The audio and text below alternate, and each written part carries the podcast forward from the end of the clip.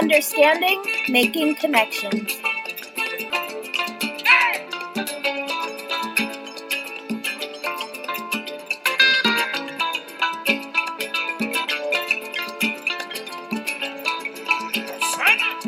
This is WVEWLP Brattleboro 107.7 FM, your community radio station.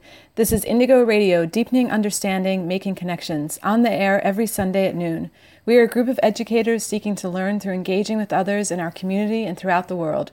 You can also find us on Facebook at Indigo Radio and on Instagram. The views and opinions expressed on this program are those of the host and guests, not the radio station.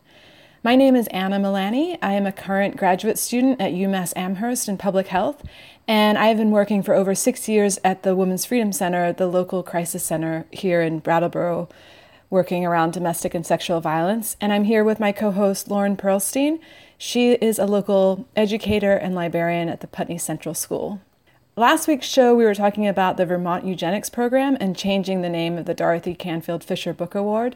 If you missed that show, you can find the link on our Facebook page, Indigo Radio, or on our new podcast.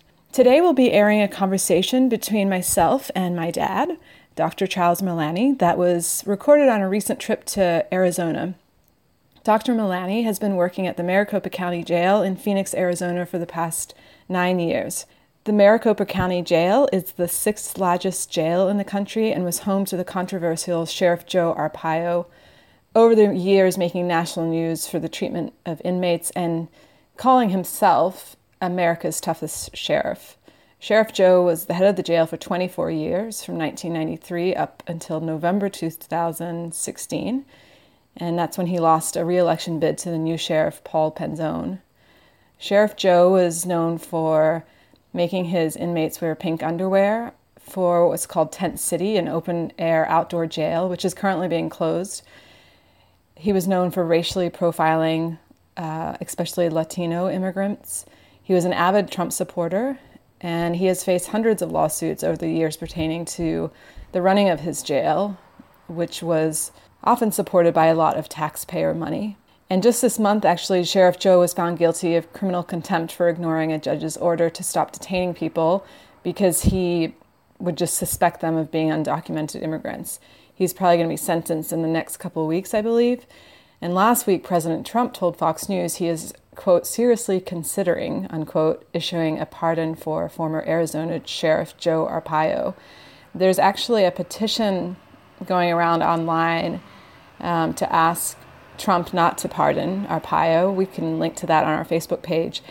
And we are going to start this off with a song before we get to the interview. We're going to play Johnny Cash, The Man Comes Around, and we will be right back with the interview. Thanks for joining us. And I heard, as it were, the noise of thunder. One of the four beasts saying, Come and see. And I saw, and behold, a white horse.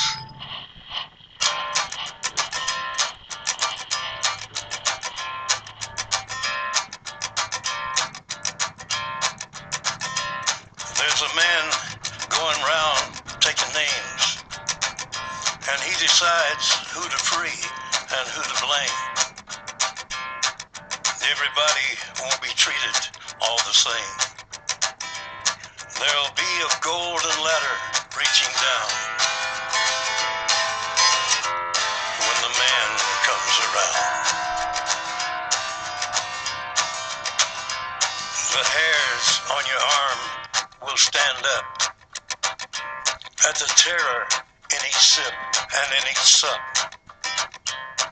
Will you partake of that last offered cup or disappear into the potter's ground? When the man comes around. Hear the trumpets, hear the pipers. One hundred million angels singing. Multitudes are marching to the big kettle drum. Voices calling, voices crying. Some are born and some are dying. It's Alpha and Omega's kingdom come. And the whirlwind is in the thorn tree. The virgins are all trimming their wicks.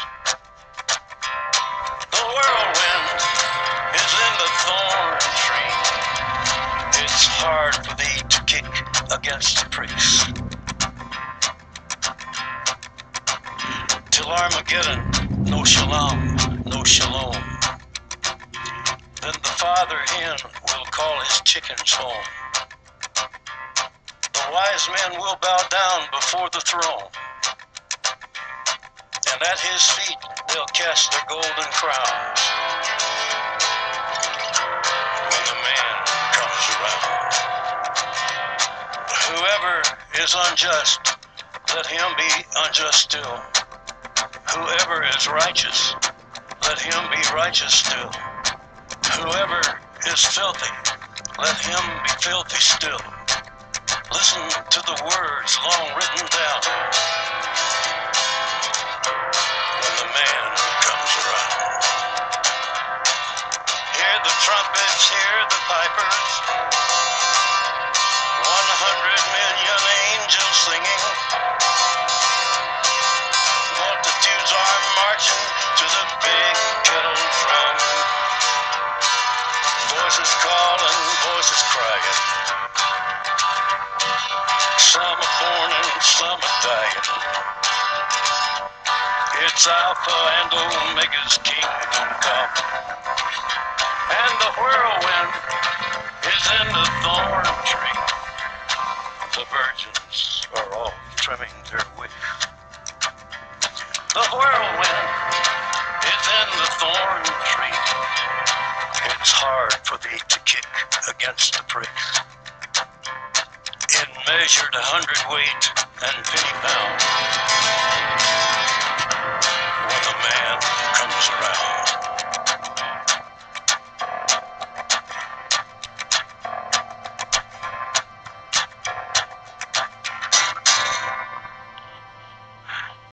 That was Johnny Cash with The Man Comes Around, and you are listening to Indigo Radio. This is Anna Milani. I'm here with Lauren. And today we are talking about the Maricopa County Jail in Ph- Phoenix, Arizona. We're going to do the first part of the interview of myself talking to my dad, Dr. Charles Milani. He is a doctor working at the Maricopa County Jail in Phoenix. For Indigo Radio, and I'm here with Dr. Charles Milani, also my dad. He is a doctor working at the Maricopa County Jail in Phoenix, Arizona. And in 1998, our family moved to the United States from Melbourne, Australia, where dad accepted a position at the Mayo Clinic in Rochester, Minnesota. He worked there for over 20 years as a cardiothoracic surgeon, and then in 2008, he pseudo retired, as I like to say, and transitioned to work at the Maricopa County Jail in Phoenix.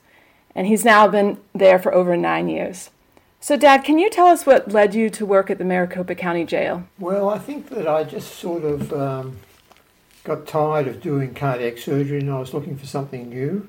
I thought I'd try and work in the third world or perhaps work with Native Americans or do some teaching of medical students. But I had a medical license in Arizona and I found this job at the Maricopa County Jail and uh, I applied. And initially they didn't accept me because they said they didn't want a surgeon. But I told them I just wanted to help out and to examine patients and give some general medical care. And they said they'd keep my name on file. And eventually they uh, asked me to come down for a, a tour and an interview of the jail. Yeah, I like the, the story that you were initially rejected. I hadn't heard that story before. I was listening to a, a talk that you gave in Australia just earlier today, and you said that after the tour there, you came out and you told mom, I had found the third world at my doorstep. What do you mean by that?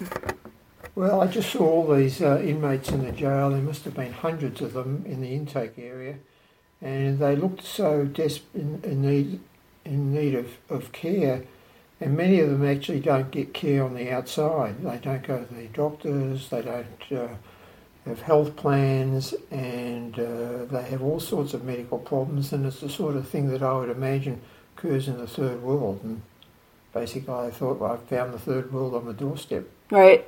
And I know you've said this too before is that it's something that people in this country often don't see and either don't want to know about it or just um, don't want to see it, but that those conditions are also in this country. And can you tell us how big the jail is? How many facilities is it? Well, it's a very large jail. It's spread over, it has several campuses, but the total population of the jail when I started was between 9 and 10,000 inmates.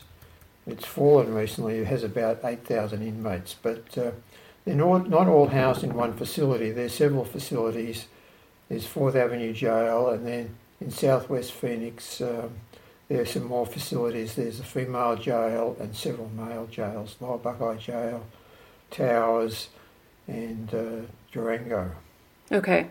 And I think that it's the sixth largest in the nation, right? The th- sixth largest jail in the nation? Yeah, it's about the sixth largest. You know, Los Angeles is the biggest and there's some other bigger jails, Los Angeles, uh, Cook County in Chicago, Harris County in Houston, Philadelphia, and then Maricopa County. And tell us who's in the jail. Uh, you mean the racial makeup, or uh, yeah, yeah, most of them are males. I would say about um, 87 percent of the inmates are male, about thirteen or fourteen percent are female, and then um, with regards to, to race, it's really uh, slanted towards minorities. Uh, there are more um, African Americans in the jail than, is, are represented in the general community. So there's a large Afro American population as well as uh, Hispanic. Um, I think about 47 or 50% of the inmates are white, whereas within the general population, 76% of the population is white. And what about, would you say most of them are coming from a poor background?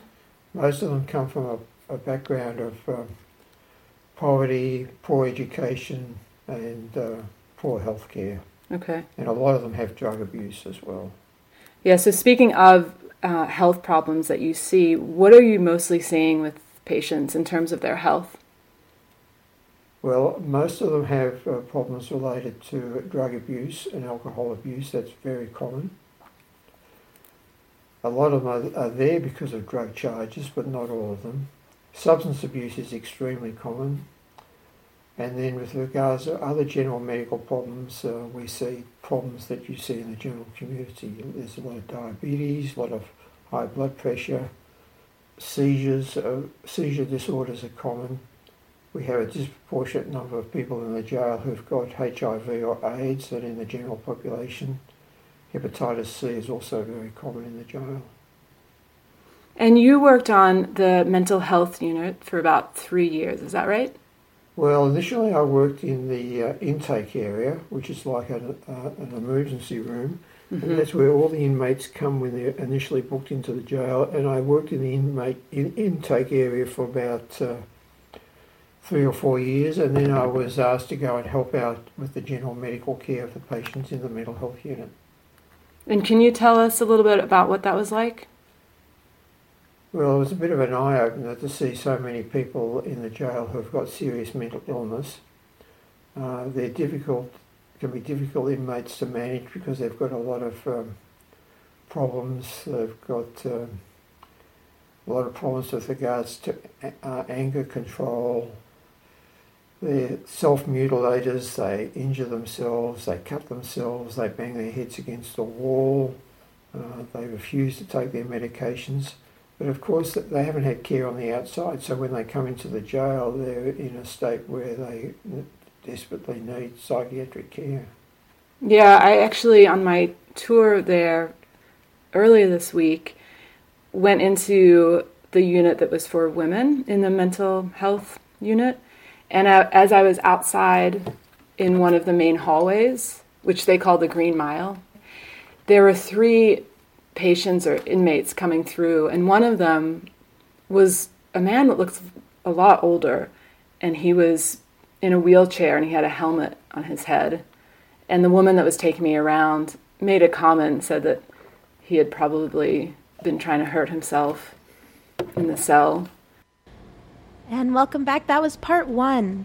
Anna, it was it's pretty awesome that you were able to interview your dad and also visit the Maricopa County Jail yourself.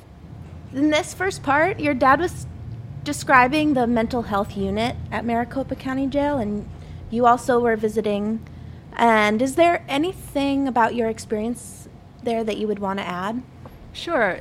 Yeah, I had uh, an opportunity to spend an entire day at the Maricopa County Jail. I was taken around by a couple different mental health workers, and I saw a number of the facilities, including the women's jail. And I began my day at the Fourth Avenue intake, which is where all the booking comes through. And then there's a men's facility within that building. And I think the biggest thing that stood out to me in that Fourth Avenue intake was that it felt like such a machine. People were mm. processed and moved into different areas and assessed in different ways depending on what was going on with that person. And the other thing I was told was the day that I was there, it was a relatively quiet day, but on average, they have 300 bookings per day, which is quite a lot. And they say on, yeah. on certain days, there's people just lying on the floor waiting to be booked through, or the rooms are overflowing, the holding cells are overflowing at the beginning of the day, another thing that stood out and related to some of the mental health uh, issues that are going on is that they showed me what's called a safe cell, which is a padded room in which they take a person, um, whether that person may be at risk to themselves physically or to another patient, mm-hmm. or sorry, or um, one of the inmates that have come through. And the protocol for that is that they use six security officers to one person. The person has to take all their clothes off. They're put in this padded room that has nothing, so no toilet, no sink, no water. It is just a grate on the ground. And the other thing is that sometimes they tell the person that they're going to take them into this room, and sometimes they don't, depending on that situation. The other thing I learned too in that intake area is that uh, over the past year, there's been a 10 to 14 percent increase in the amount of bookings just in the past year. I learned a lot in my day there and a lot of an impressions that stuck with me. Yeah. Can you also talk about what a jail is and the difference between jails and prisons? Because that line is a little unclear, I think. Yeah, and I, I think that's important to put out there is that being in there, it's very easy to forget that jails are short term confinement. Mm-hmm. So, for the most part, they're run by the county government and the sheriff, uh, which is a sheriff is voted into office, and they're they're used to hold people that are not convicted of a crime, but their case is being worked through the criminal justice system. Now, there's other um, you know there's other people that may be in there that have been convicted, so people might be waiting to transfer so that's another exception. And then the other exception is that there are some people that have been convicted, but they might have a short sentence, like one year. And we'll talk about a little bit later when my dad gets into some of the mental health issues is that some people are actually kept in the Maricopa County jail much longer. Mm-hmm. And there's been a lot of pushback around that.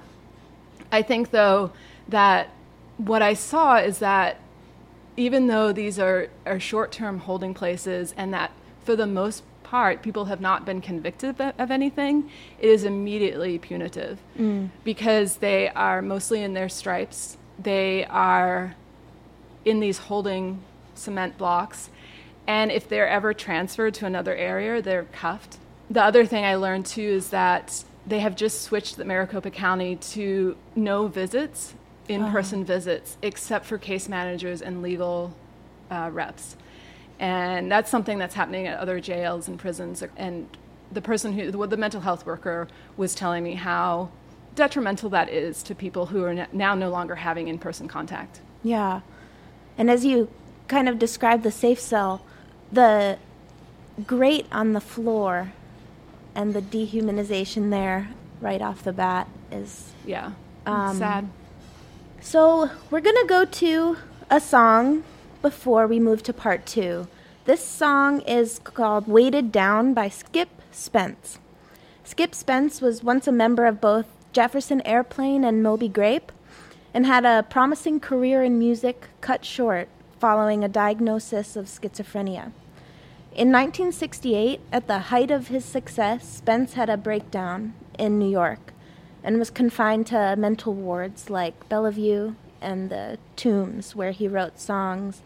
Weighted Down, the prison song, was written during his stay in those institutions. So here is Weighted Down by Skip Spence. Bad possessions weighted down by the gun, weighted down by the river for you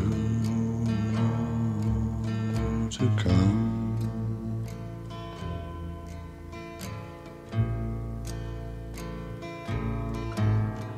My darling, you're darning my action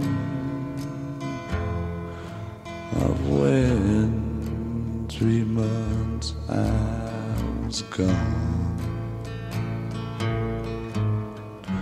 Whose socks were you darning, darling, while I've been gone so long?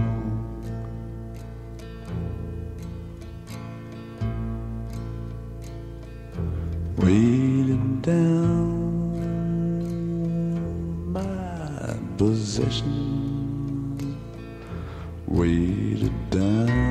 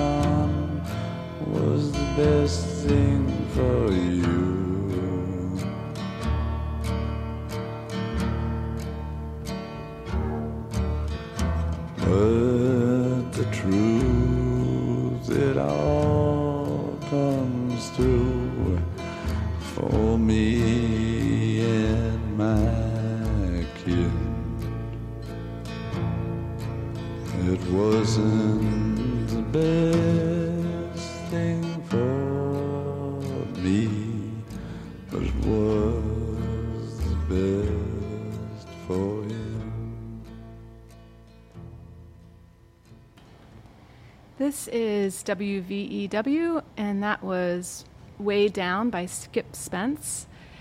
This is Anna, and I'm here with Lauren with Indigo Radio, and we are taking a look inside the Maricopa County Jail today.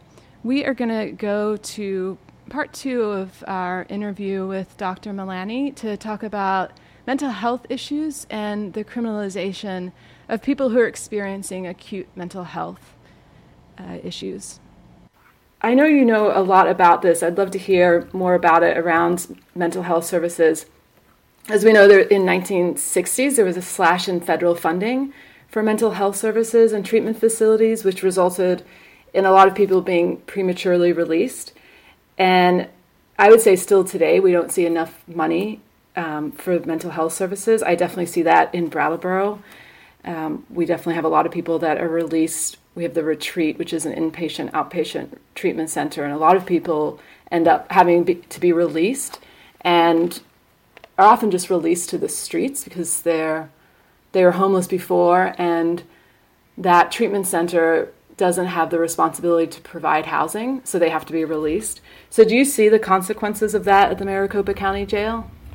Well, going back a bit on the history of, of inmates uh, in the jail, in the in the 1700s, it was common for jails to house mentally ill patients, and then in the early 1800s, there was a movement that started, and there was a lady called Dorothy Dix was one of the one of the instigators of this movement. But it was thought that it was inappropriate for the mentally ill to be housed in prisons and jails. It was thought inappropriate for the mentally ill to be in the jail, and it was inappropriate for the other inmates in the jail to have the mentally ill within the jail with them. So there was this big movement in the 1800s to empty the jails and the prisons of the mentally ill, and they constructed a lot of state mental hospitals. So by the early 1900s, only about 1 or 2% of inmates or prisoners within jails and prisons were considered seriously mentally ill. And that lasted until about the 1960s. And then in the 1960s, there was a change in attitude of, patient, of how to treat mentally ill in state mental hospitals.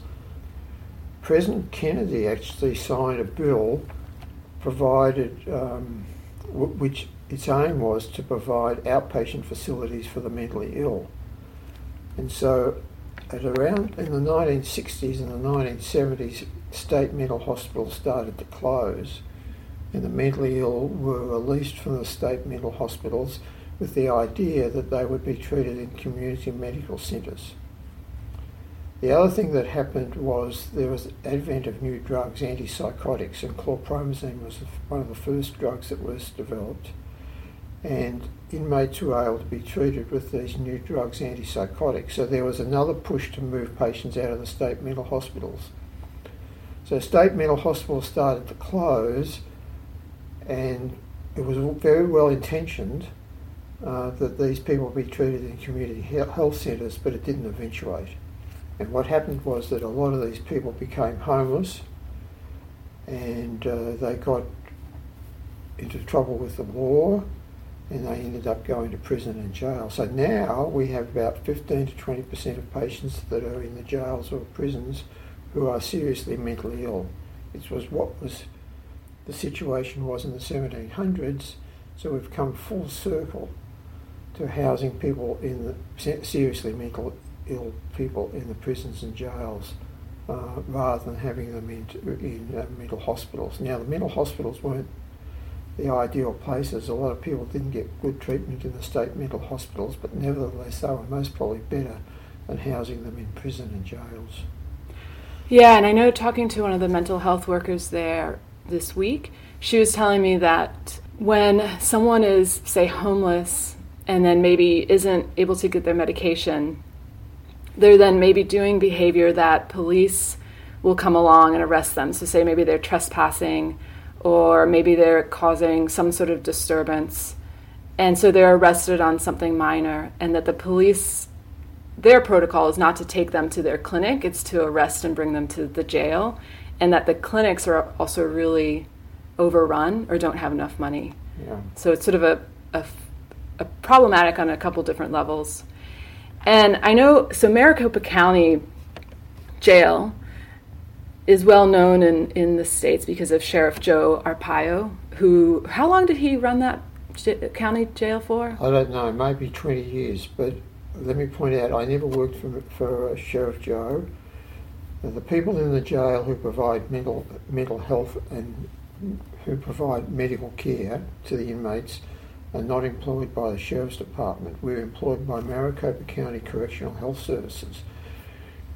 Uh, the Sheriff's Office is a, is a separate department of Maricopa County. Now, we have to work with the Sheriff's Department because we're working in their building, but we're independent of them in that we're employed by a different Maricopa County department or agency.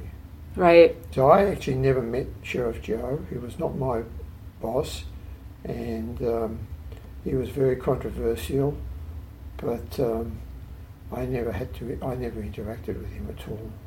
Well, one of the things I learned was that he, that one of the lawsuits, actually, that's what led to contracting to the county health department. Is that right? That you were under, and that he. So one of the lawsuits was around the treatment, or sort of lack thereof, of um, detainment of patients with acute mental health issues.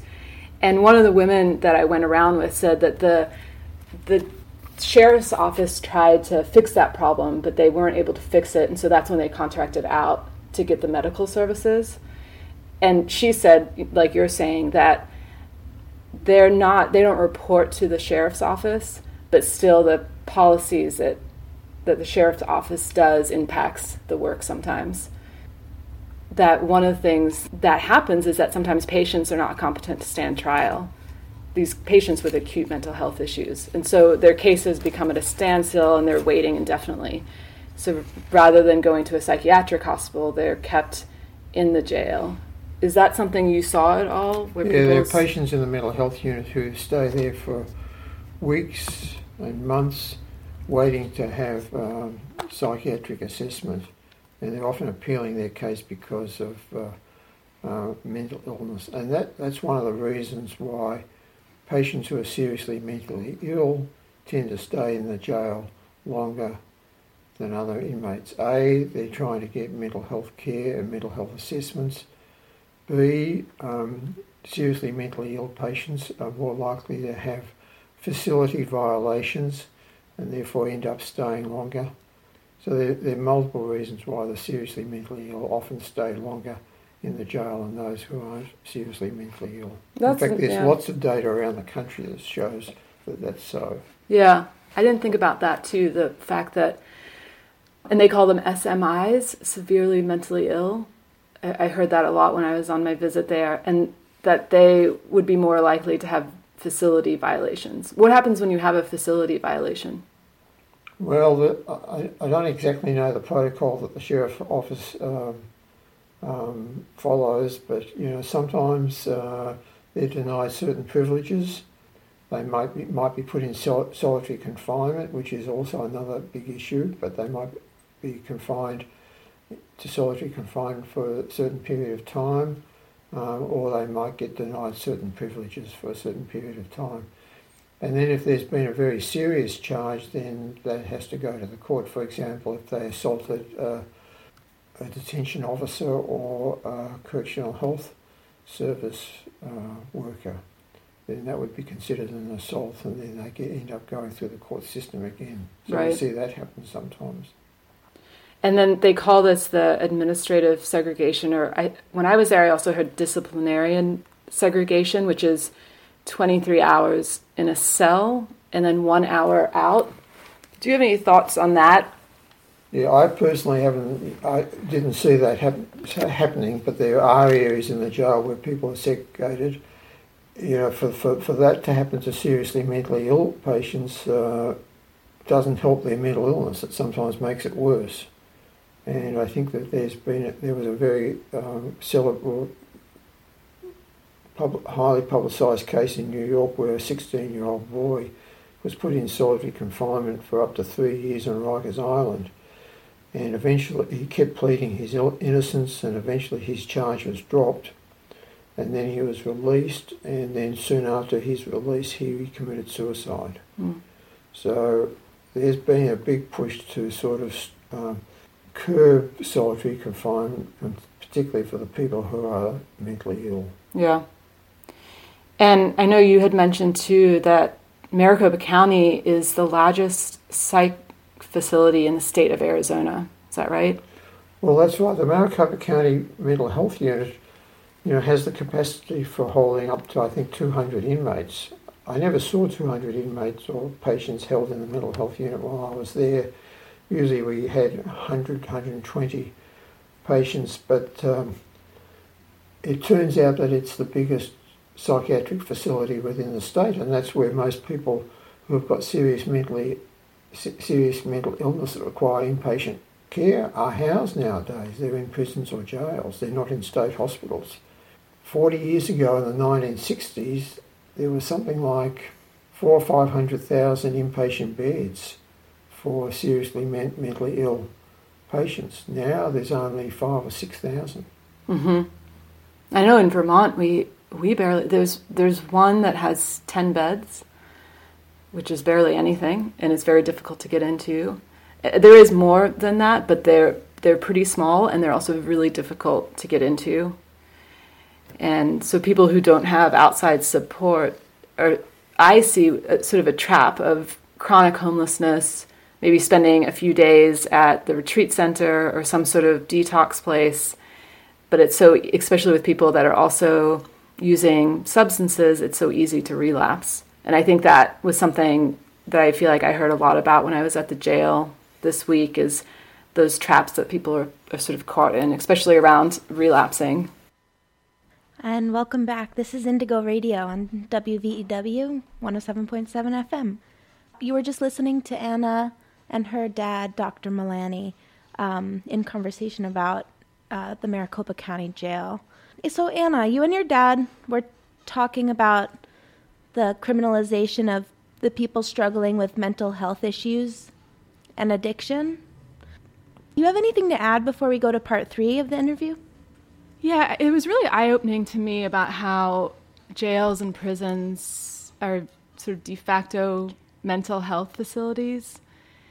And that, of course, that is worsening of, of the conditions that these people are struggling with.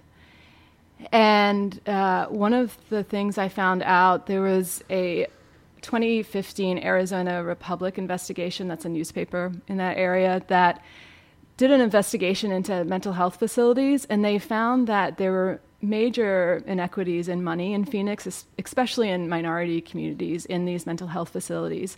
And so, what they were seeing was that there were major cuts to services. It made it harder to qualify for low income. Some people waited for months to get in, yet, executive compensation and the perks consistently rose. So, you had nonprofit executives with six figure salaries.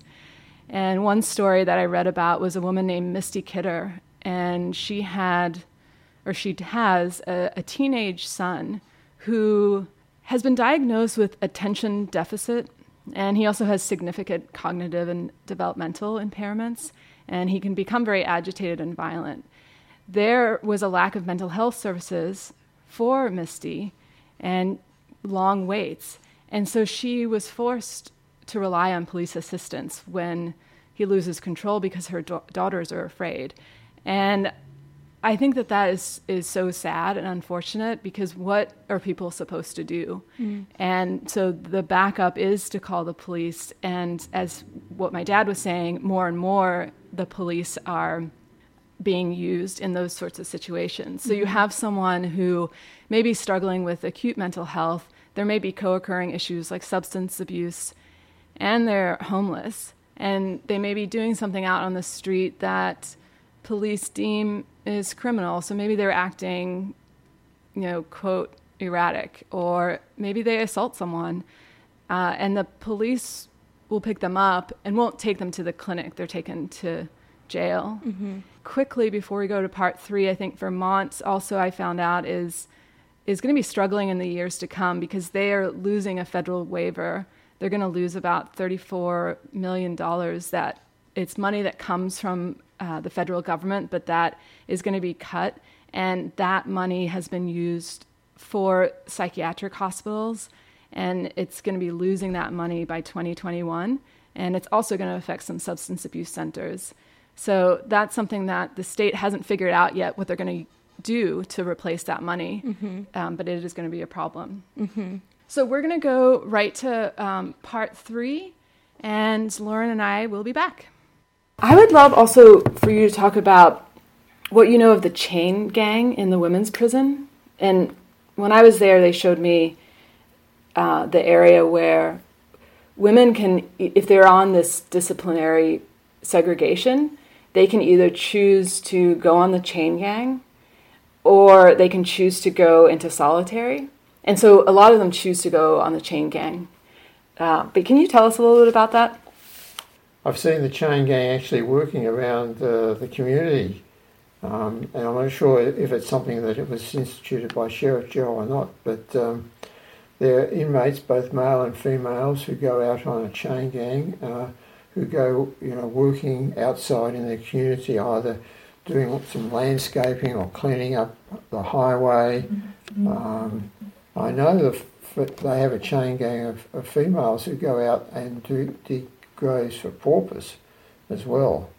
So they're, they're digging graves for people who are too poor to afford. usual funeral, yeah. Oh wow. Yeah. But you, you, I've seen chain gangs out here in the community in Scottsdale. You know, stop by the road and there's a sheriff's van, and uh, There are a number of people out the out on the side of the road uh, cleaning up the, the highway uh, and working. So I don't exactly know what sort of work they do, but I think it's basically outside work, cleaning up uh, highways and so on. Okay.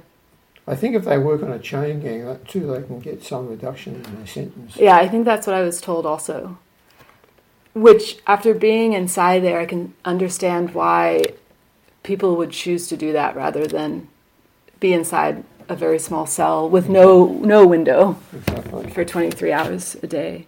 So one of the things that I that I heard a lot when I was there from the women that were taking me around was about how it was a consistent thing that patients that come in or inmates that come in they receive better care inside the jail and they're talking about medical services dental services mental health services than they probably do outside the jail what do you think and i know you're in agreement with that too and it, it that's something that was an eye-opener to me seemed that they get very good health care inside there and their medical needs are addressed what would they need outside to receive the type of care they receive inside the jail Well, first of all, I think they get excellent care within the jail. Uh, actually, as an aside, we always call them uh, patients rather than inmates. hmm But they do get excellent care in the jail. If they need to be, if they, first of all, when they come into the jail, they have a, a brief health assessment by a nurse, and then they're given information as to how to ask for medical care. And they can they can put in a request to have uh, to to have medical care at any time. They just need to request it. Their requests are triaged by a nurse, and I think they're seen within 24 hours. And if they need to be seen by um, a physician, then an appointment is made for them to be seen in the clinic. Basically, all their needs are taken care of. Uh, their medicines are provided if they need medicines. Tests are provided if they need tests. If they need outside consultations uh, for specialists, then that's provided. We have a number of specialists that come into the jail that will see the patients. For example, we have an orthopaedic surgeon that comes into the jail twice a month. We have ophthalmology. Uh, we have an obstetrical consultant who comes in. We, in fact, do dialysis in the jail. Uh, we have x ray in the jail. So, all their needs are, are attended to. I personally do a um, a, minor surgical clinic at the jail twice a month. Uh, it's better care than they get on the outside. What do they need on the outside? Well, they need they need to have a primary care provider on the outside and follow up, and that's very difficult for them, particularly if they're homeless uh, or transient. Then it's it's very difficult for them to sort of follow up in the community. And if they're suffering from substance abuse as well, that's another factor which um, makes them not follow up with care. and i would guess extremely vulnerable to relapse because oftentimes you're getting people in there that don't stay very long right the, wo- the woman that i was going around with told me that the first 24 hours that they're released are the most crucial hours of having some sort of safety net or a safe place to go um, and determining whether or not they may end up back in the jail again Yeah, well, recidivism is very common. It's like a revolving door.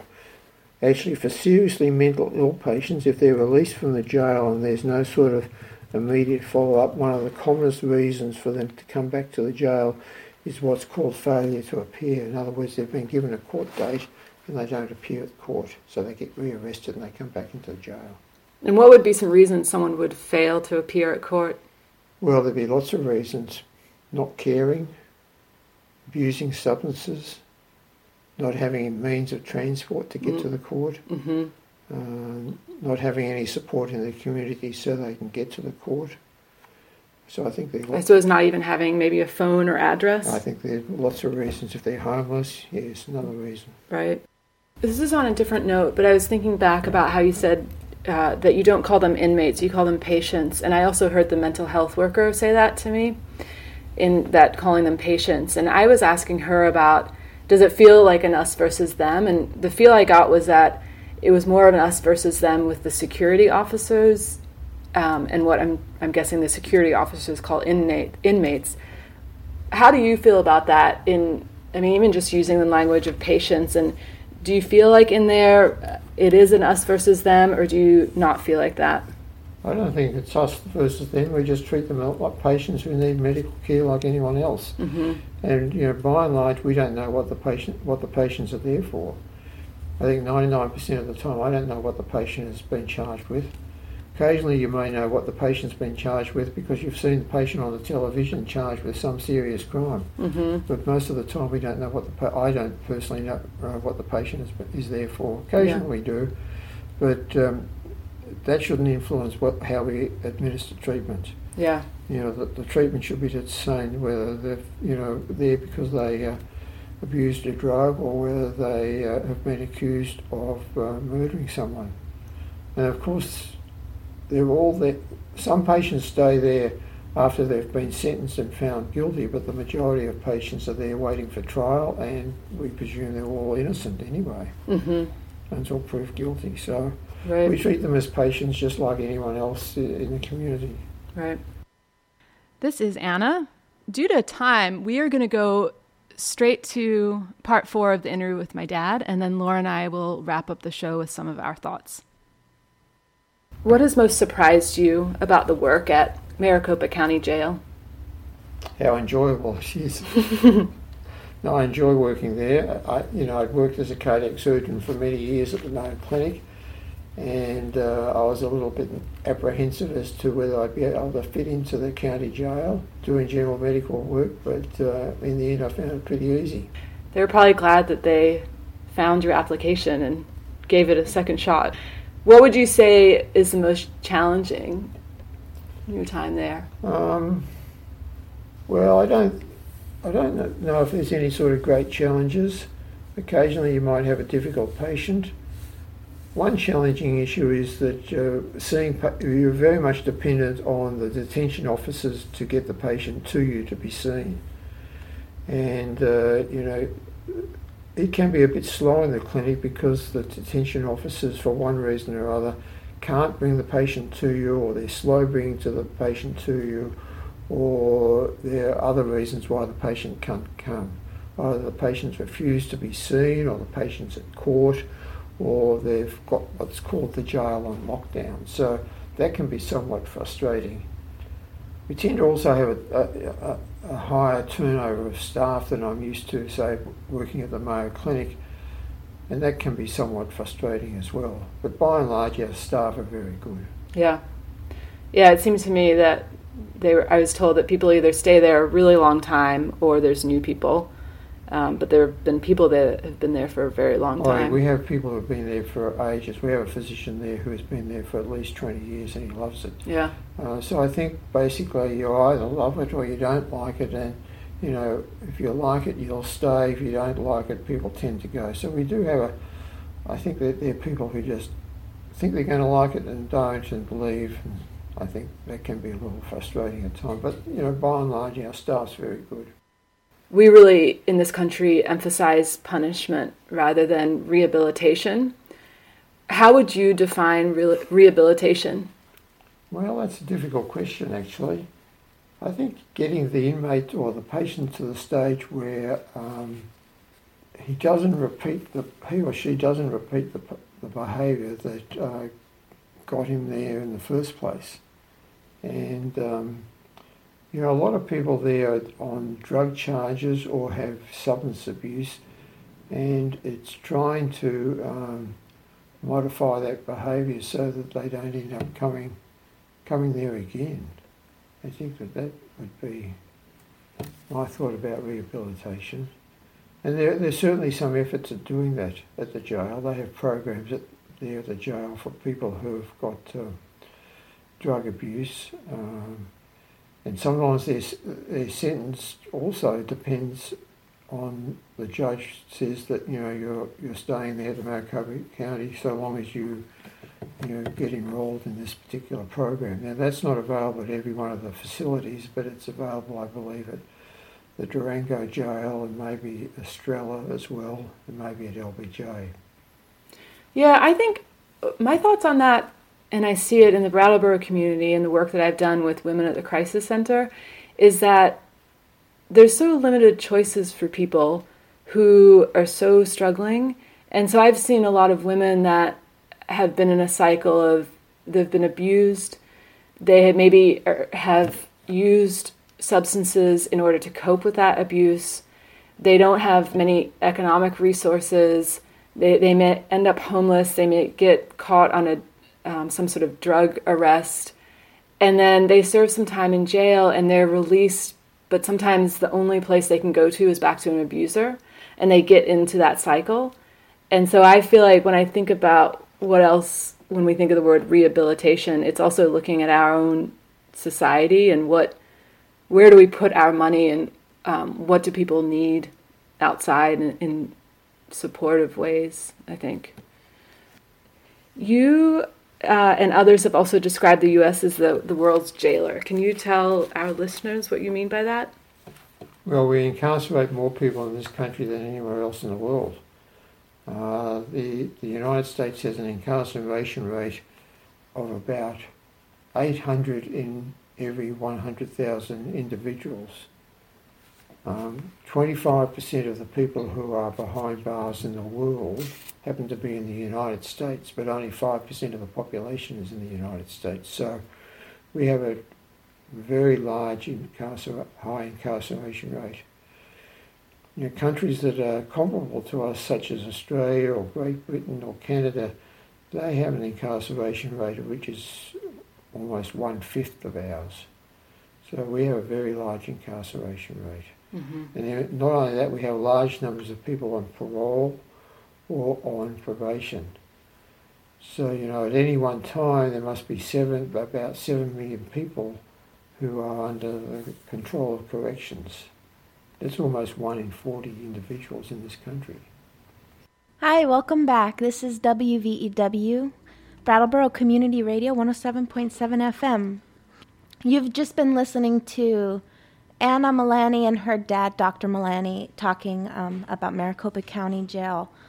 And in this last part, Anna, you uh, were talking about the traps that the mentally ill get in regarding chronic homelessness, um, rehab, which is hard to get, as you explain, and then a relapse because of limited economic resources or abusive relationships.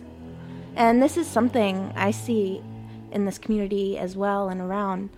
You then begin to talk about people's limited choices and how we have to look at our own society and where we put our money and look at what people need. As, could you elaborate on this piece a little bit? Yeah, sure. I, I think that we are often caught in this line of thinking that people are making bad choices and that they need to change that behavior. And if we just treat that behavior, so say someone stops stealing or stops using heroin, that they they'll stop that and they won't be caught again. Mm-hmm. Um, where in fact, chances are is that it won't last if we haven't also addressed the social conditions that leads to that behavior and limited choices. So mm-hmm. I really feel like we need to understand people's choices within the context of the conditions in which they live. So for example, um, I think about a woman who is picked up on a prostitution charge, which there's a lot of that in Maricopa County. Mm that woman may be homeless. She's possibly living on the streets or in, say, a motel. She's got no money. She needs to feed both herself and her two kids and has a sick child. She needs to get the medication. She also needs to maybe pay for another night in the motel. So, what's she going to do? She could steal. She could go without food and medicine. She could use her body to sell in order to get some money. And two of these options are going to land you in jail if you're caught. And mm-hmm. so I mm-hmm. think we need to think about what would we do in those situations and really humanize uh, this issue. Yeah. And I think um, the question about money, I just want to point out, because I think this is really important to say, is that a lot of us don't realize that a lot of our taxpayer money goes to jails, mm-hmm. and that funding stream is the same place that you're getting money for public schools, for social services, for roads, for hospitals, for public hospitals, um, and other sort of essential government functions. Going back to Sheriff Joe Arpaio, over the past 15 years, there has been $200 million from taxpayer money that has gone to his legal costs. Um, wow. In the last eight years, 41 million have gone to the racial profiling case that we mentioned in the beginning. Mm-hmm. And this is money that could go to infrastructure, it could go to clinics, it could go to right. unfunded projects. And Sheriff Joe earned $100,000 as a sheriff, and he also had $2 million in dollars in real estate, yet he wasn't using that money for his legal fees. Yeah. So I know, Lauren, I want to give you the last word, but I just want to quickly give a huge thank you to my dad, who is 71 and still working at the Maricopa County Jail. It was really awesome to interview you. So a shout out to my dad. Yeah, it was it was so much fun to listen and I learned so much. The one of the the big things that sticks with me after listening to this interview and is the fact that how ironic it is that people who go to prison often have better health care there than they do on the outside while also being locked up and constantly dehumanized in ways you described as like the safe cell and solitary and so on. And it's and i just feel like asking the question like how do we create a world where people are provided with all the things they need like food and clothing and shelter while providing a, an environment that's not punitive? It's a Um, great question and something to push toward. yeah We're going to end the show today on. Uh, my dad mentioned the Kalief Browder case in which he was 16, uh, African American teen, when he was arrested in 2010 for allegedly stealing a backpack. His family was unable to make bail. He was put into Rikers with no trial. He spent three years there, a majority of that time in solitude. And he always claimed his innocence. His fa- he was finally released and the charges dropped two years after his release at the age of 22 on June 6, 2015, Kalief committed suicide. We're going to go out with uh, his song. It is called Kalief's Song by Drez J. thanks so much